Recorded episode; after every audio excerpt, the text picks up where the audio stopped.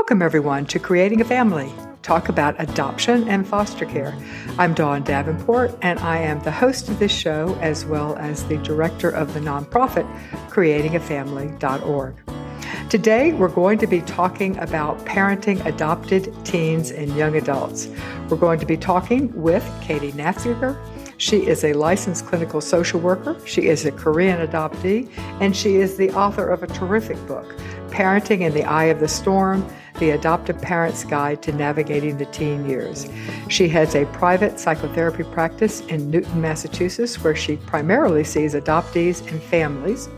Currently, Katie facilitates an online group for adoptive parents whose teens are struggling with mental health issues, as well as a group for adopted teens and young adults.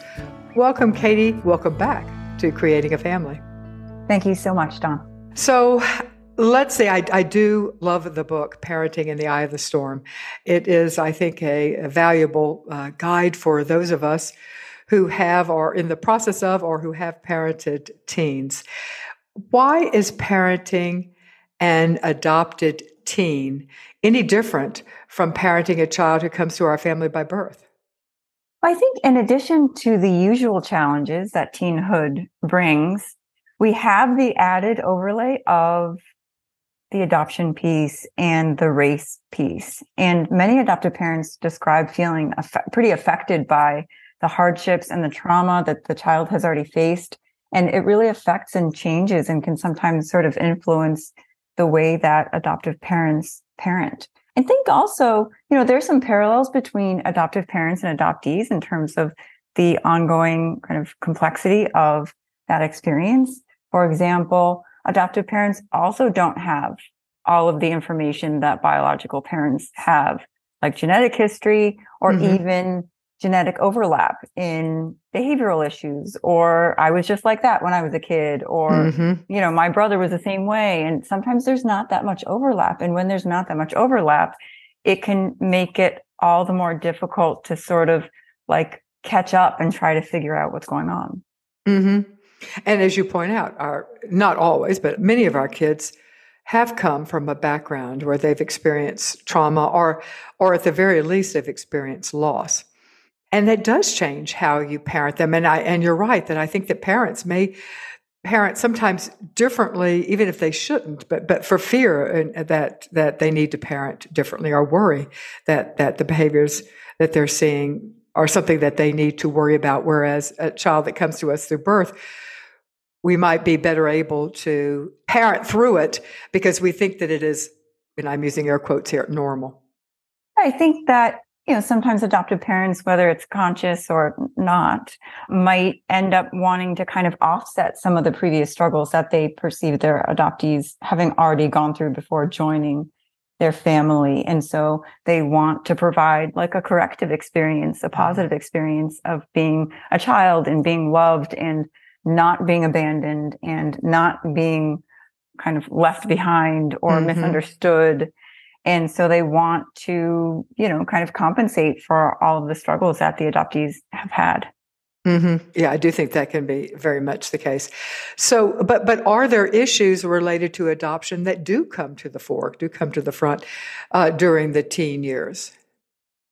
Well, the teen years are really interesting because, of course, one of the primary parts of becoming a teen is the physiological change of puberty and that kind of thing. And, and when the adoptee becomes physically equipped to have kids, even though we're assuming that that's not going to happen for a while, but when they become physically equipped, they start to be able to really identify with the birth parent in a different mm-hmm. way than they could before. So when they were younger, they might have thought about missing the birth parent. They might have wondered specific things about the birth parent, like how tall they are, what they look like, or even what happened. But when they become teens, they start to be able to imagine being the birth parent.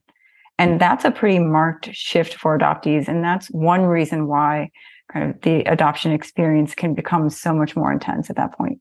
Mm-hmm.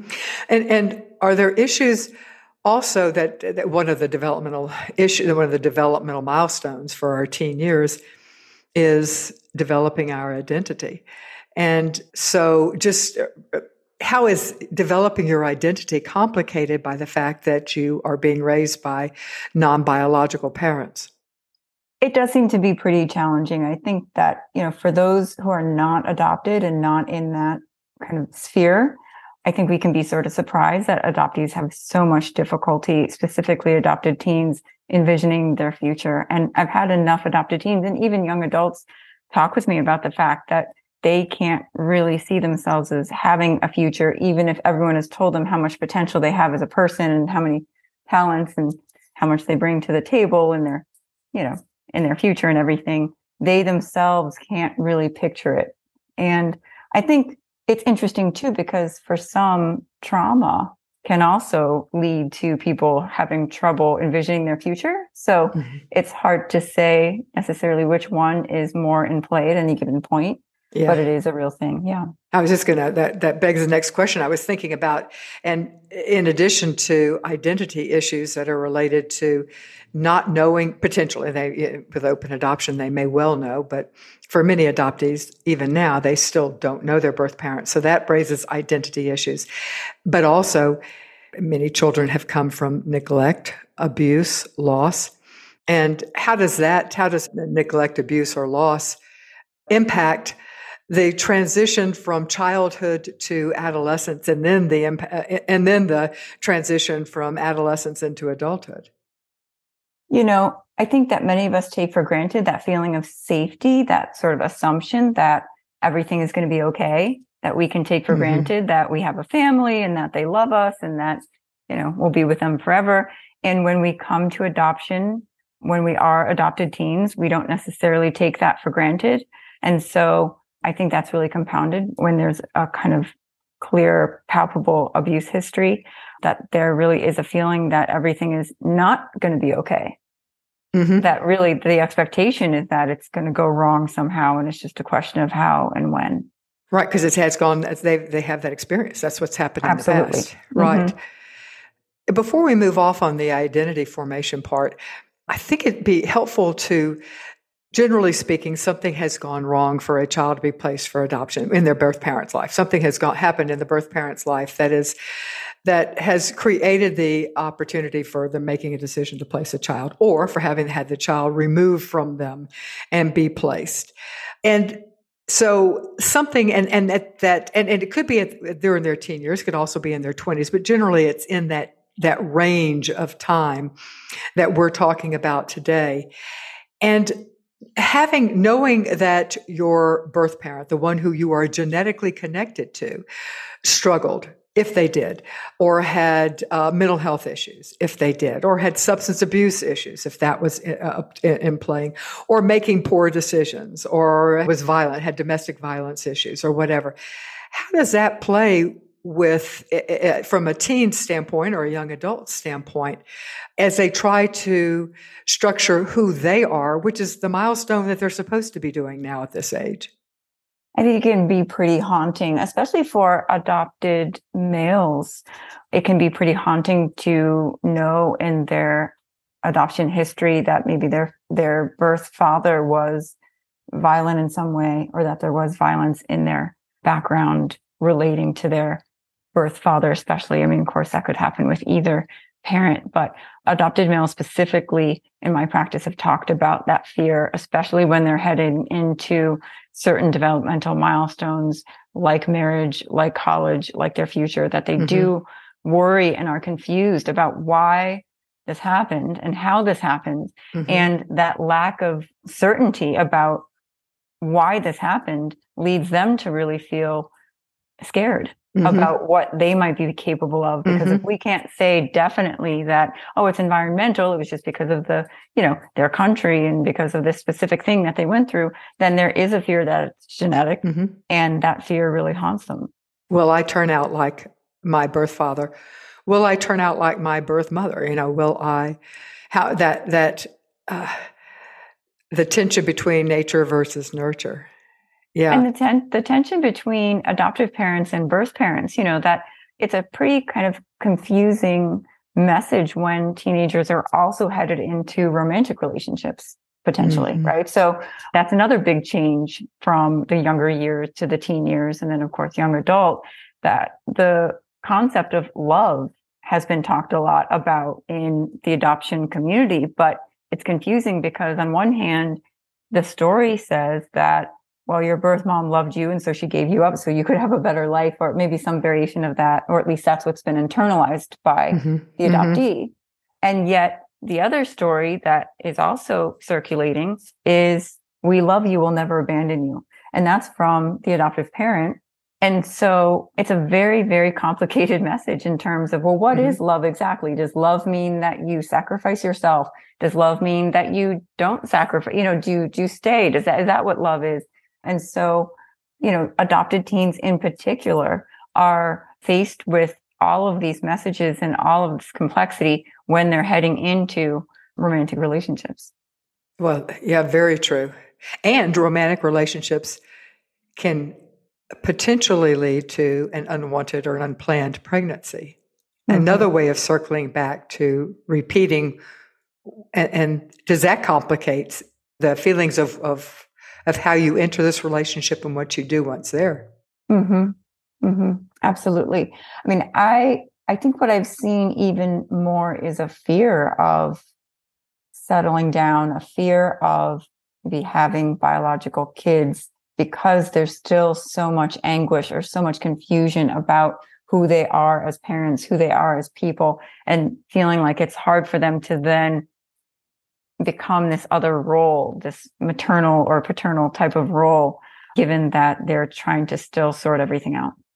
Yeah. In your book, Parenting in the Eye of the Storm, you talk about adoptive or foster parents taking a what you call a learning stance when working with teens. What do you mean by that? What is a learning stance?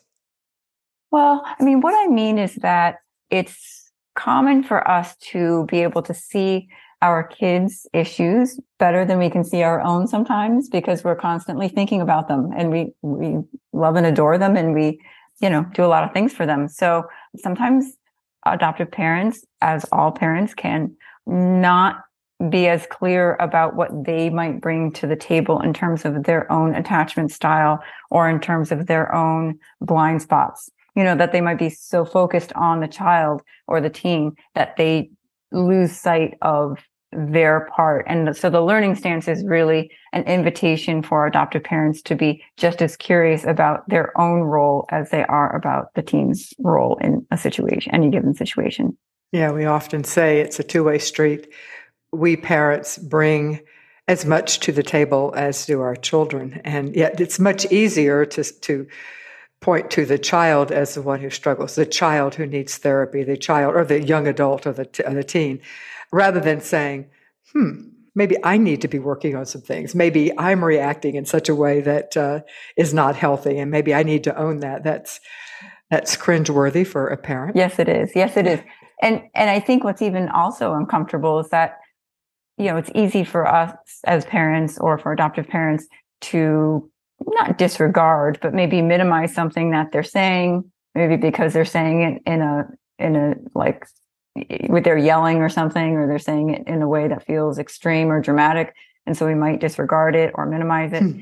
And in fact, there probably is some truth to everything that they say, which is maybe upsetting in some ways. I was going to say that's disconcerting. Just like, thinking oh, no. back, yeah, yeah, yeah, oh, no. yeah. I know, I know. Maybe not the grandiosity or the kind of the level that it's being said, or kind of the depth in which it's being said. But it is easy to kind of yeah to disregard them. But yeah, they are speaking a certain truth because what's interesting is that they can see us as well as we can see them, and that's a lot too, you know? Mm-hmm. Yeah. Absolutely. We are excited to let you know that we have 12 free online courses available for you. These courses are brought to you by the support of the Jockey Being Family Foundation. We are in the process of uploading new courses into the free library of courses. So if you have partaken of the courses in the past, check it out again because there are some new ones up there.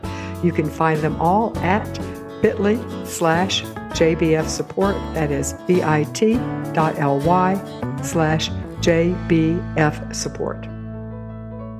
I, wanted to go back to something you raised at the beginning. Our kids often, not always, but often come to us from experiencing early life adversity or and, and they and that does impact them and it impacts sometimes it impacts their ability to, to move in this world. Sometimes it impacts the way that they behave or how they are perceived. And uh, although I don't think parents would ever use the word pity, they are very often aware of, of how their children have been impacted. And it does, it does impact how you parent, or it can. So, how does that feeling how does that interfere with some, maybe our health, the way we should be a healthy parenting relationship for our teens? You know, one of the questions I, I keep in mind is okay, is what's happening going to help the adopted teen to feel more empowered or mm. less empowered? And mm-hmm. so I agree that probably most of us would not use the word pity as what we tend to do with our kids, but I would hope not. yes, you know, but sometimes adopted parents can inadvertently make decisions that lead the adoptee to feel less empowered, more disempowered. Mm-hmm. And that's sometimes a kind of a signal for us that, oh, maybe we need to look at why we're doing this. I mean, I think the other signal is when adoptive parents might say something like, well, this is just, it's just going to be too much for them. Mm-hmm. Or it's just, I exactly. don't want her to have to go through that, you know? And while there's definitely a place for that, you know, we can't help but wonder again about, you know, are we overcompensating somehow? Yeah. In your practice, do you see, and you may not see it because your practice is primarily focused on adoptive families, but is there a tendency for adoptive parents to be more, in the vernacular, we would call it what, uh, helicopter parents, or they're so invested, they had to work so hard to get these kids that they're, it is harder for them to allow their kids to fail, to allow their kids to make mistakes, to allow their kids to do things in ways that they wouldn't have done. Mm-hmm. Or is that a stereotype I'm working off of? No, I think that I think there is probably some truth to that. And you know, we had mentioned earlier not wanting the adoptee to suffer more than they already have. Mm-hmm, right. So that's already a foundation of, well, let me try to make life a little bit easier given that they've already been through so much. And I think we worry a little bit about their resilience, about their ability to yes. bounce back, you know, to kind of cope and, you know, manage failures and negative feedback and other things that happen in life. And I think the other thing that's interesting too is that is in terms of the attunement that we end up really emphasizing attunement.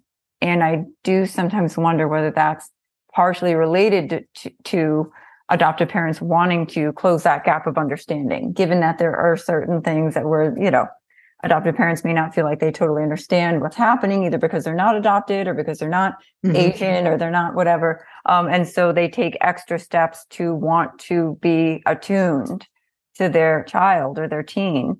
And sometimes I talk in my work about maybe even being a little too attuned, you know, because. Give an example of, of what you mean by attunement. Like they might say, oh, you know, she was uh, they, like, if, like, let's say an adopted teen doesn't want to go to school and they say, oh, well, she's really going through this and that, and she's going through this and that, as opposed to she, we, she needs to go to school. Yeah, she know? may be going through this and that, but she can go through the, this and that at school too. At school, yeah. yeah. Mm-hmm. And so there's more of a focus on understanding them, and and while understanding them is definitely important, it's not always what's most important. You know, there it's also important to help them learn how to deal with kind of limits and parameters and expectations too.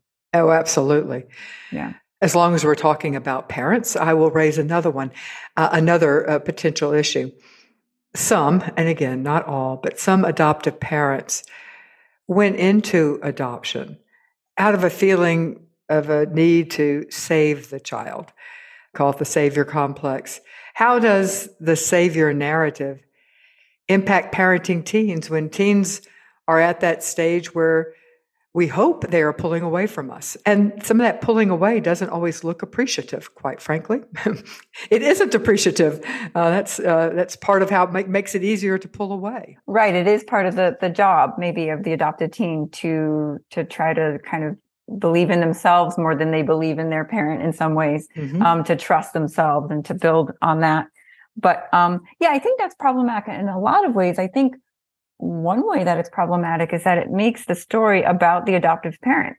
You know, that the adoptive parent has done this thing that's so wonderful and so difficult. You know, so we find ourselves in situations where adoptive parents are talking about their story, not about the story of the child or like the situation with the child. It's about their story of how they adopted and why they adopted. And that's that can sometimes be sort of a red flag or just a signal for you as an adoptive parent if you find yourself telling your story over and over again you know instead mm-hmm. of focusing on the child and how does it and when if we adopt even if it's on the uh, unconscious level with the idea that we are stepping forth and, and but for us this child would have had a horrible life when our children are young they either don't pick up or they, they don't pick up on it or they buy into it but I think in our teen years, I think a lot of teens don't want to buy into that story and would actively push against that story. Yeah, so I, I think we see teens trying to kind of separate themselves from their parent. And that can be pretty challenging because when I think when an adoptive parent is kind of portraying this frame of look at what they've done for this child, look at what I've done for you, the adoptive parent can then become invested in keeping the child close. That part of part of the story from the adoptive parent's perspective is that we're so close. And unfortunately, what mm-hmm. happens for the adoptee, him or herself, is that they feel that they need to be a vehicle for the parent to support the parent's viewpoint of him or herself. Mm-hmm. That they can't really be their own person and do their own thing. Especially if the parents are coming from that perspective and won't grow past it. Exactly. Exactly. Let's talk some about birth parent issues because at it is as our children enter their teen years and then into their late teen years and early adult years, many of them either start searching or start thinking about searching. How does that play in from a, a developmental standpoint from an adopted teen? And how can adoptive parents be most helpful at that stage? Well, there's such a range of the way that those conversations can go. Of course, you know, adoptees talk a lot about how, how at times their parents are not open to that. And so that really is a challenge for the adoptive parents to, to work with and deal with and think about is what, what is their hesitation about that? Or are they truly open to that? Do they feel threatened by that? I think mm-hmm. in terms of the search itself you know the search is really interesting because well for one it's something that usually can mostly happen after the child is older i mean sometimes things have occurred like the adoptive parent has searched earlier or something like that but generally once your teen gets a cell phone uh, once they get a, a smartphone or get onto a computer, then they're going to have, and then that becomes their choice whether they tell their parents or not. Yes, that becomes their choice. I think with international adoptions, it's a little different because they have to go through the adoption agency, which That's, has become yeah. more and more strict. But yes, absolutely. For and, non-international, and even with international, there's you know there are things that they can do, but you're right, it's it's harder. Mm-hmm, but but mm-hmm. certainly for regular for for non-international adoptees, parents are kidding themselves, I think, if they think that once their child has access, unfettered access, or at least any access really to a computer, that I think many of them have already started the process of just trying to, assuming they don't have an open adoption and they can't just call up their birth mom or birth dad. Mm-hmm, mm-hmm. I mean, it reminds me a little bit of a like a divorced divorced parents a little bit you know, where there can be some animosity or some tension, you, even if the goals might be the same in general, there might be some tension between the birth parents and the adoptive parents. Mm-hmm. I mean, even if you don't want that, even if you generally sure. know that it's best to be on the same page and all that stuff. And right. so the child can, or the teen can sometimes feel like they can't tell the other parent mm-hmm. certain things. Oh, very much so. Or even tell the other, even tell their adoptive parent, that they're interested in, in finding their, their birth family. Mm-hmm. And it may not be birth parents, it may be birth siblings, it could be birth grandparents or, mm-hmm. Mm-hmm. yeah. And sometimes uh, when they reach out, they find difficult situations. And this can happen anywhere from 14, when again, when they have access to being able to search on their own, which used to be much harder, but now it is not. so mm-hmm, mm-hmm. if they find difficult situations, maybe they find, I mean, it could be they find that their birth parents had subsequent children that they kept or had previous, uh, had older children that they kept. That could be a situation. They may find out that uh, birth uh, mom uh, is in jail. They may find out that birth family is very poor. How does all of this uh, affect teens and, and young adults, not just teens, but any, you know, anything from uh, middle teenage to early adulthood? And, and again, what can parents do? Mm-hmm. Yeah, I think it's pretty complicated. I'm just thinking about a few situations where the birth parent came into play somehow. And, you know, to be honest, the adoptive parent is not a significant part of the conversation for many, many adoptees. And, um, and I think that that's, there's a lot of pain in that. And I think that adoptees mm-hmm. do wish that they could talk more with their adoptive parents about that. So I guess the first step would be for adoptive parents to be open about that, to, to kind of be welcoming of that and understanding that the bottom line is that birth parents and adoptive parents are both very much a part of each adoptee's identity. You know, and you can't. How, how do we, how do we, how do we let our kids know, how, not kids, how do we let our young people, our youth and, and older know that we're open to it. Because so often I think adoptive parents are afraid to bring it up. Am I going to be putting an idea in their head? Are they ready for this? Uh, so how do we how do we get over ourselves?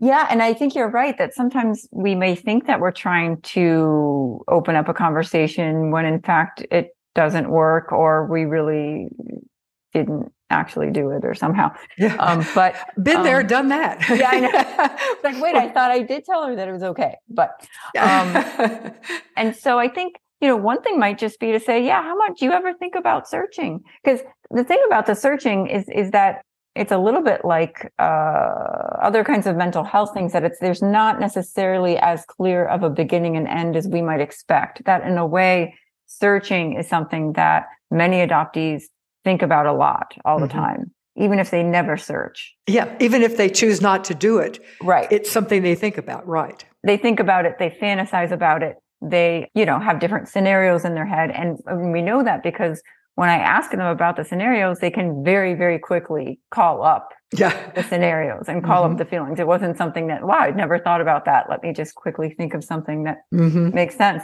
And so the search is more like, you know, thinking about that part of their lives, thinking about that side of their identity. And, you know, do, do you ever think about meeting them someday? How much, how much do you think about that? Even asking those questions alone mm-hmm. will send a, a, clear message that you see it as normal and mm-hmm. appropriate to do that if, if it makes sense. And you're open to the conversation. You're not afraid of it. It's by, even if you're if, if your teen says, rolls their eyes and says, no, mom, even if they do that, you still sent the message. The purpose of your conversation was to say, well, if it changes, you know, just even if you don't say, I'm open, the fact that you bring it up in a way without becoming defensive tells them that you're okay if they make that decision and you're here for them. And I think if we're really getting, you know, sort of ambitious, we also can just talk about how we, as the adoptive parent, might have been thinking about that. And so we're not just asking them to get a yes or no answer. You know, we're asking them to talk about this, this part of their relationship with their birth parent. Mm-hmm. So it's like, yeah, I know. I think about that sometimes. Like, would I ever want to search if I were in your situation or like whether you've ever thought about it before? You know, so we're not, we're trying to keep the door open in every way that even if they never want to search, they can still, there's still plenty to talk about. Mm-hmm. And that we're not afraid of that conversation. All of this, conver- what you and I are talking about, it assumes that there's a search that is necessary. But in fact, the vast majority of children adopted now have some degree of openness. Certainly, if it's an infant adoption in the US, there is some degree of openness. We can define openness in many ways.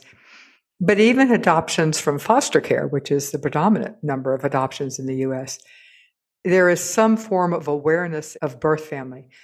So, how is it, how do we navigate, how do open adoptions change? When our kids are kids, when our children are young, birth parents and, and adoptive parents, probably more adoptive parents and birth parents, are in charge and are navigating and are the the overseers of that relationship. But that changes when our kids are teens. So how does it change? Well, that's that's a really interesting topic. I think that what I've heard from clients and things like that and families is that if there's any feedback for the parents, it's often that the parents took control of the situation in a way that the adoptee didn't want when they were younger. And that they don't necessarily want to have contact in a consistent way. It does feel very erratic. It does feel very sort of unpredictable where adoptees end up landing on how much or little contact they might want to have. You know, some have a period where they're in regular correspondence and then suddenly feel like they don't have anything else to say or they don't even want to hear from the birth parent. And sometimes it's the other way around where the birth parent kind of pulls back and the adoptee isn't sure what's happening. Mm-hmm. But it becomes that the the teen, I would assume at some part in the teen to early adult years, that the responsibility for maintaining that relationship or what that relationship looks like shifts from the adoptive parent to the adopted person.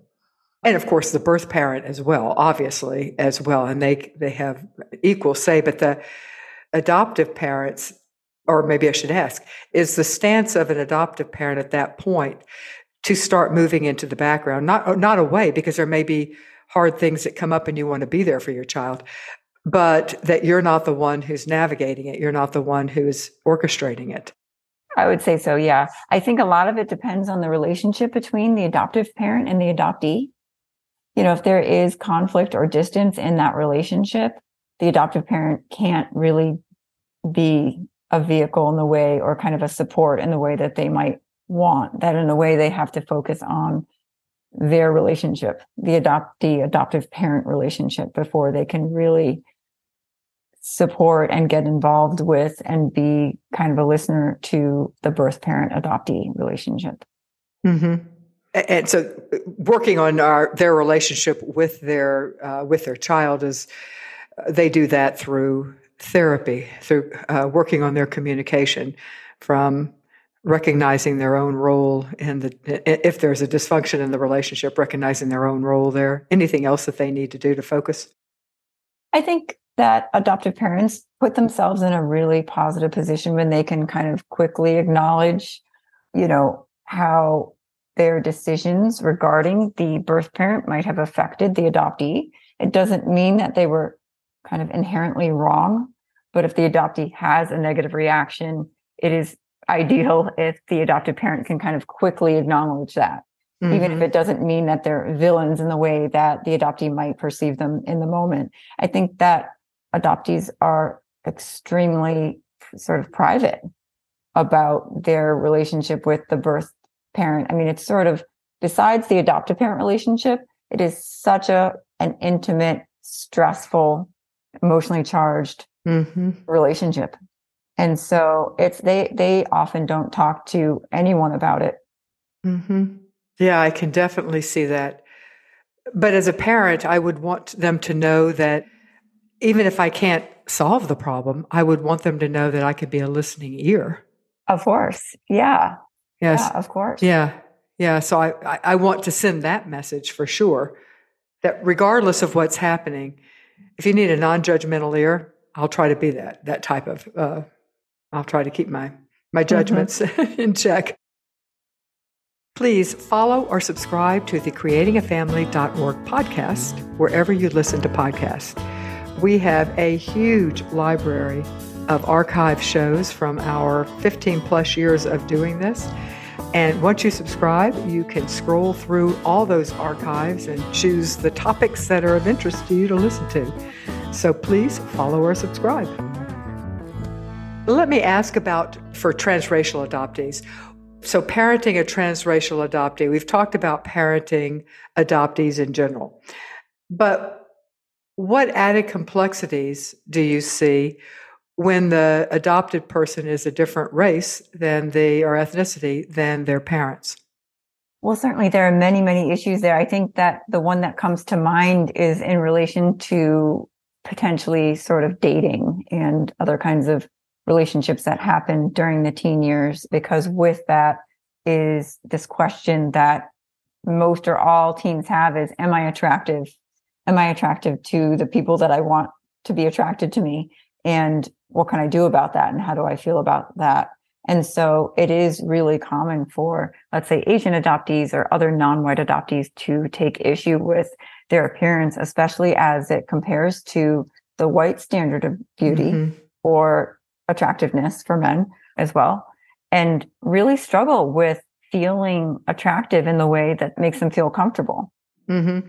And I think that is particularly the case if they're being raised in a predominantly white environment.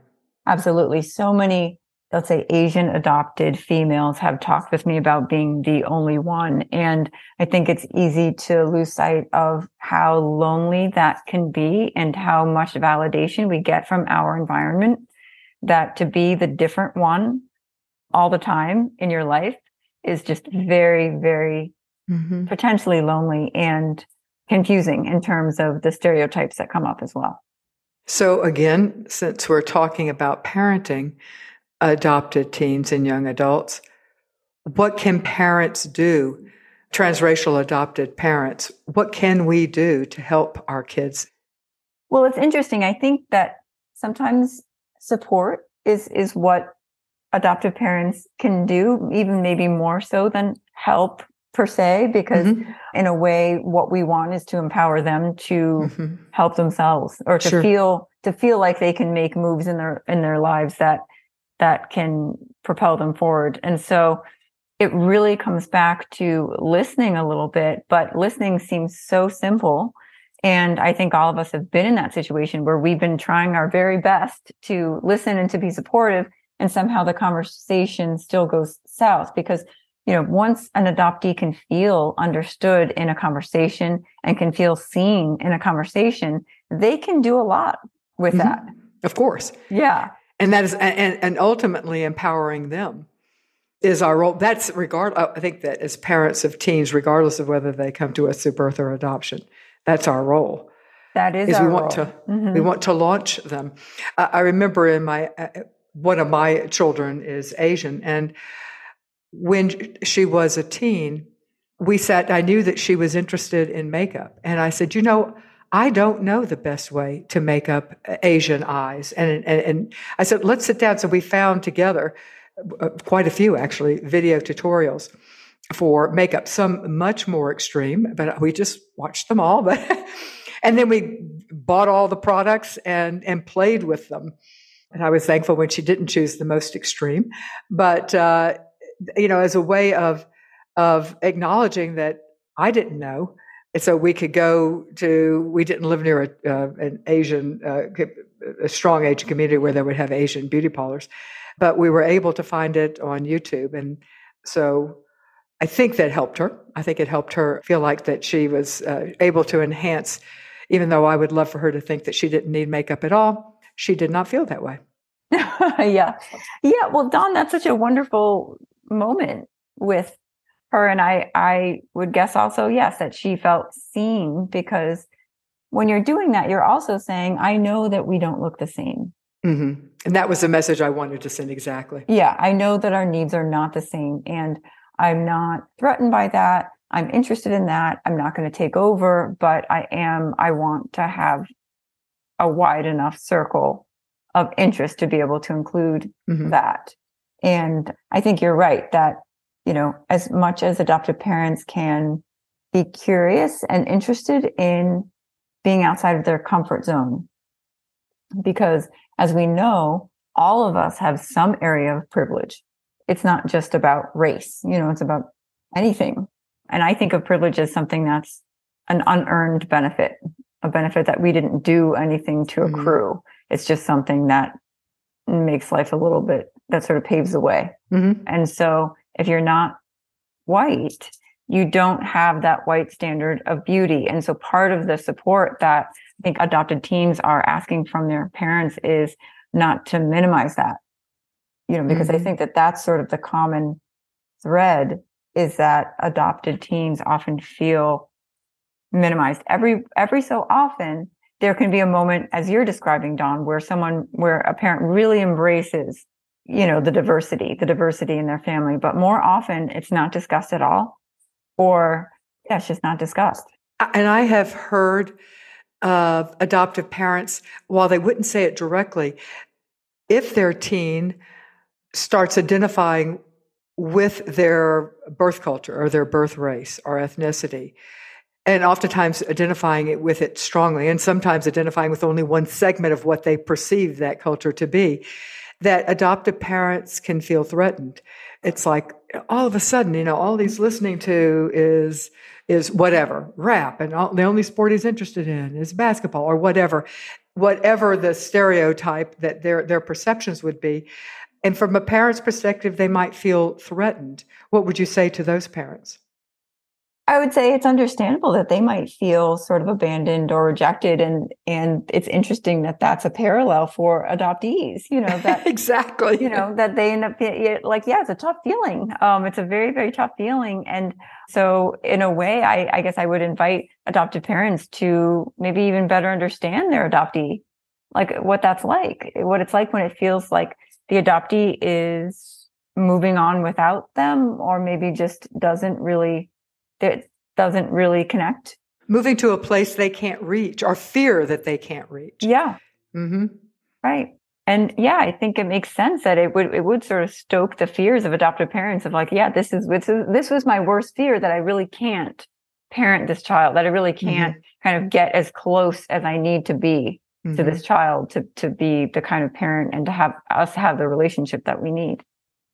Uh, don't you think, though, it's helpful for parents to step back and realize that this is a healthy developmental step?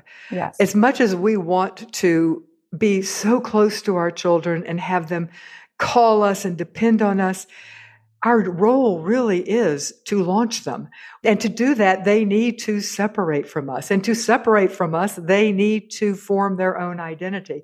And it can't be our identity because that's ours.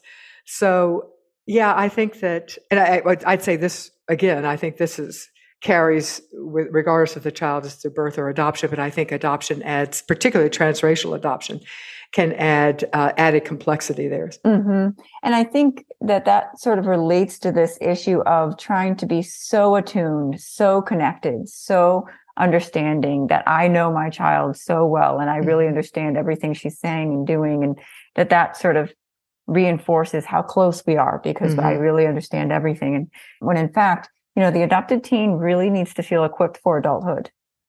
And in order to feel equipped for adulthood, they need to face a little more adversity. They need to practice that feeling of failure and even that feeling of feeling abandoned.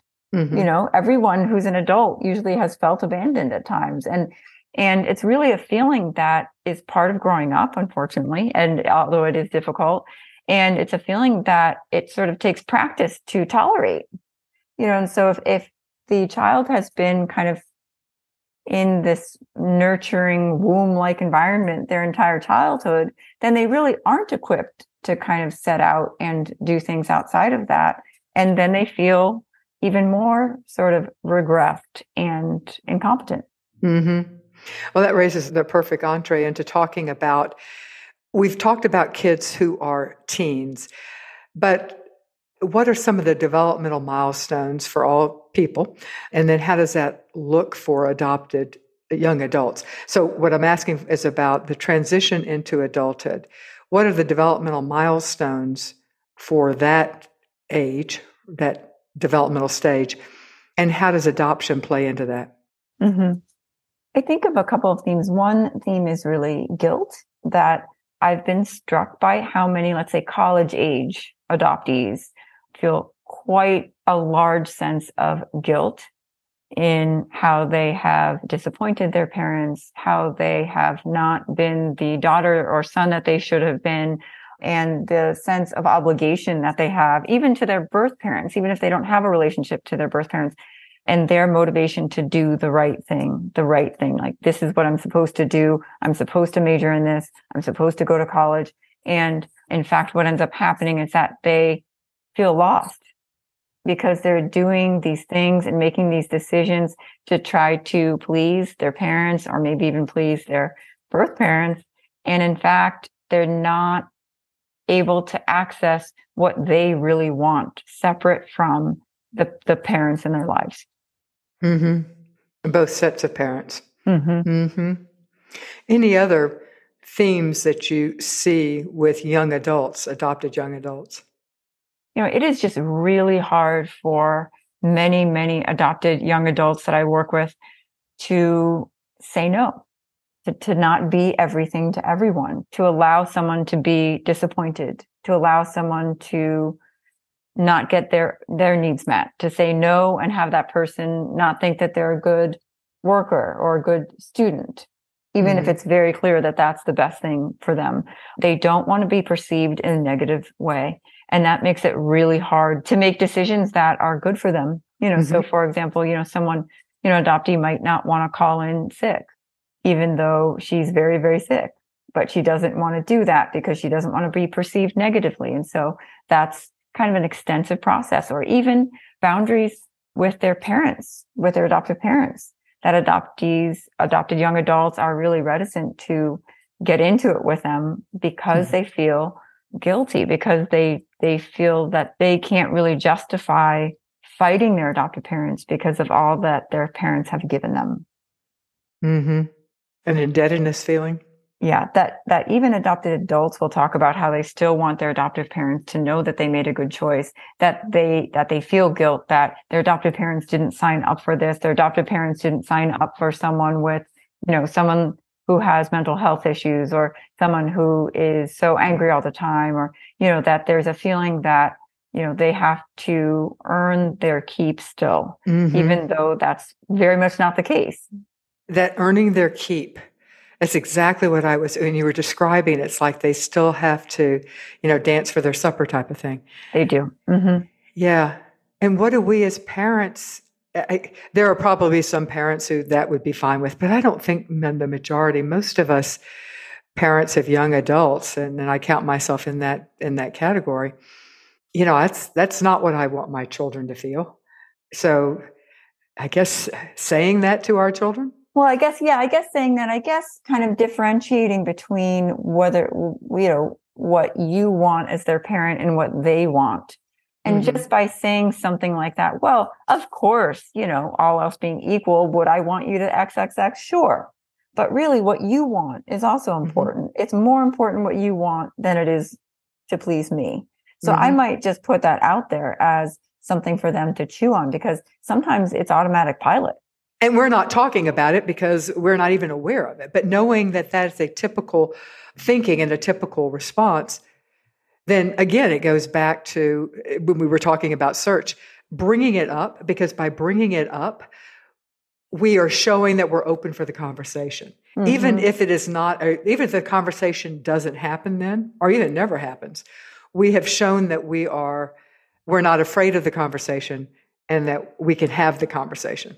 Mm-hmm. Mm-hmm. I think the other thing that we're doing when we when we might acknowledge our own feeling about something and then also acknowledge that their feeling and their experience might be different suggests a lot of things too. I think that it says that we know ourselves, you know, that we can tolerate and maybe even embrace differences, that it's not just about being the same, that we can connect through differences too. They don't have to be like us in order to be loved by us, you know. And I I mean that comes up with my clients too.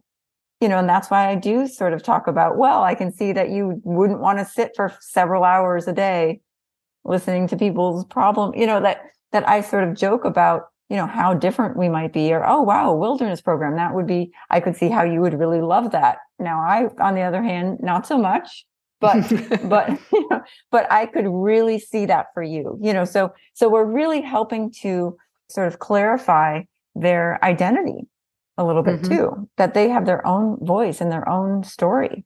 Mm-hmm. And that our adopted young adults may need us to be more proactive than our children by birth. maybe more than we might expect. Yes. Yeah, yeah, maybe more than we might expect. I think the other thing that can sometimes happen for young adults is sometimes young adults have sort of um skated through, kind of gone through the motions enough in high school where it was okay in high school. And then when they leave for college, they don't have their relationship with their adoptive parents as their primary daily relationship. You know, I mean, it's there. Which they, are, yes, but that is a normal developmental stage. That is, that is that, yes, it is. It's absolutely a normal stage, but they're really left because so much of their energy sometimes has been in that relationship, in the adoptive parent adoptee relationship. And mm-hmm. so when that is kind of lifted suddenly, mm-hmm. at least in terms of the everyday interactions, they're really kind of lost. You're talking the parent. No, the child. The, the, the, child. Okay. Yeah, the child heading into college or the child heading in, you know, the young adult because mm-hmm. they now really don't, they've really grown so accustomed, maybe unconsciously, to thinking about what's best for the parent or sort of trying to think about what's mm-hmm. best for the adoptive parent that when it really is supposed to be about them, they're, they're lost. Interesting. Yeah, I can definitely see that. Are you a professional in the field of child welfare or juvenile justice or other family and youth services? If so, subscribe today to Youth Services Insider. It is the imprint's exclusive section on all the inside news you need to stay in the know. Funding opportunities, major federal and state policy shifts, interviews with key leaders, it's all available to you and their Youth Services Insider subscribers. Sign up for a monthly or yearly subscription today by visiting imprintnews.org and use backslash subscribe. Our podcast listeners get 10% off on their subscription by entering the promo code podcast10. So we certainly read about, and, and lately it's been in the news more, that uh, adopted teens are more likely to have mental health issues and more likely to commit suicide. How do adoptive parents support their teens and young adults through their mental health and and and to protect them if if they can.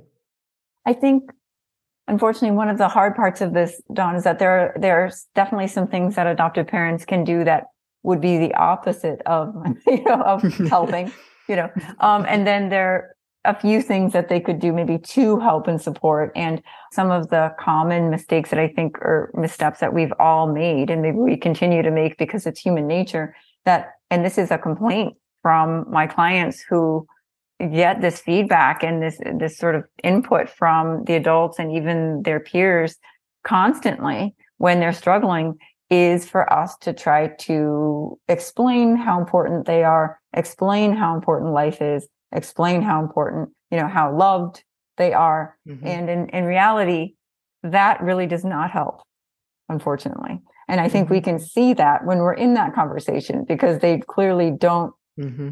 respond, you know, well to that. And sometimes it even makes them feel worse. So when we're thinking about the statistic and the statistic as it stands is that adoptees are four times more likely to attempt suicide, to attempt suicide than compared to non-adoptees. And in that statistic, I really think a lot about this survival narrative that one of the unique aspects of adoptees is that they have this narrative where they were put at risk or sort of at risk at a young age. And for many adoptees, that's their first story. And because that's their first story, it makes it extra confusing because usually people have kind of a positive, take for granted, loving, stable story. But adoptees have this very upsetting, traumatic, tragic story or near tragic story. And so there's this feeling of I could have not survived and I was at risk. And I feel that that kind of continues to have to be kind of something that they grappled with, whether that's via thinking about suicide itself as it really, you know, because they're, you know, if it's in addition to mental health issues and other kinds of issues, or whether it's just thinking about death and other things. But I think mm-hmm. sometimes we underestimate how central that survival piece is for adopted teens and young adults, even to the point where they will not make changes that are really truly necessary, whether it's breaking up with someone that it's really clearly time to break up with or leaving a job where it's really clearly time to leave this job, that, that they, they hesitate to make changes because they feel so at risk that everything can Mhm. fall apart somehow. hmm And that contributes to the mental state that would lead one to consider suicide. Yes, I think that in combination with the challenge for adoptees of ex- of not seeing their future. There's a quote that I had mentioned in the book that this adopted teen said of if I can't know where I have been, I can't know where I'm going. hmm And there is something about that that, you know, if you're looking at your past and it's completely in the darkness, it's hard to then forge ahead because you don't necessarily want to follow the birth parent because the birth parent's life seems pretty challenging, you know, Mhm. a lot of times. And you don't necessarily feel like you can follow your adoptive parent because the adoptive parent maybe has so many different strengths and things like that. So it really feels pretty overwhelming to kind of forge your own path. And it's hard to even picture that you have a path. And so that that really is part of suicidality and and the way that we you asked about how what parents can do and one of the things that parents can do which is not maybe what you had in mind which is that you want the adopted teens to have opportunities in the outside world to explore their strengths and weaknesses. So that means volunteering that means jobs that means you know babysitting that means this and that because the more that you can start to carve out and whittle away at this feeling and the more that you can do things that allow them to have a more of a vision of themselves and what they bring to the table the more that you that they will Mhm. feel like they have a future. Hmm The more they, the more they will know their strengths and know their weaknesses and know themselves. Right. I mean, I remember like I had a client who, when we first started talking about her future, she said she had no idea what she wanted to do. She was taking classes that were not aligned at all with her strengths because those were the usual classes that people took when they didn't know what they wanted to do. But that doesn't necessarily help, you know, like economics and things like that. You know, Yeah. it's like, well, that's always helpful. But for her, it didn't necessarily move her forward. And the place that we tended to start was, okay, well, let's think about the things that you're naturally good at and let's start to get jobs in those areas or even just volunteer things or other ways to explore those areas to start to tease out and to have some clarity in what that could look like for you. Mhm. And that is, that is really what you can do besides Mhm. listening. hmm Thank you so much, Katie Naftzger, for being with us today to talk about parenting adopted teens and young adults. I truly appreciate your wisdom. Thank you, Dawn.